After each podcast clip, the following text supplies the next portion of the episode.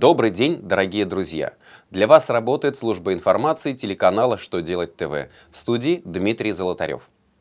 В этом выпуске вы узнаете, каким образом налогоплательщики могут заверять документы, представляемые в налоговые органы, каковы особенности трудоустройства лиц, прибывших в Россию в поисках убежища, по какому регламенту будет работать Верховный суд Российской Федерации. Итак, о главном по порядку.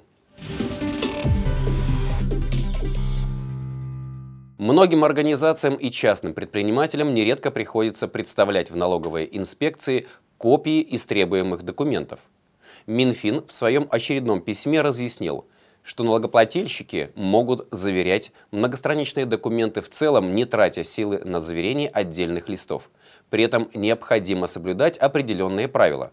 Все листы необходимо пронумеровать и основательно прошить.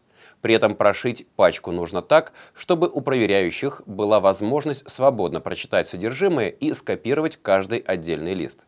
На оборотной стороне последнего листа должны быть указаны определенные реквизиты, в частности, дата заверения, количество листов, прошнурованных, пронумерованных и скрепленных печатью, фамилия, инициалы и подпись лица, заверившего копии.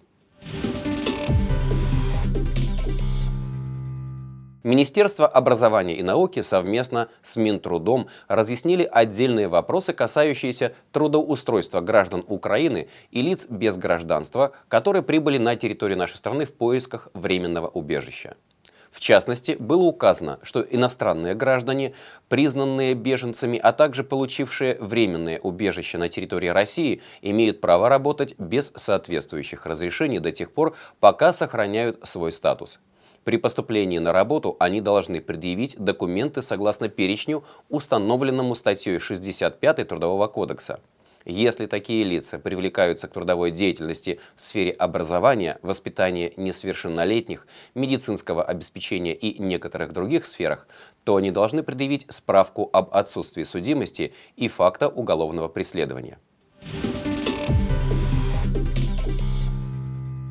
Пленум Верховного суда России утвердил регламент работы этого высшего судебного органа.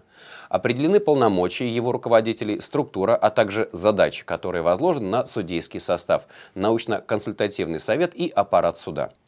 Так, Пленум Верховного суда будет созываться не реже, чем один раз в четыре месяца. Конкретные вопросы, подлежащие обсуждению, будут определяться председателем суда. Заседание пленума будет правомочным, когда на нем присутствует минимум две трети функционирующих судей.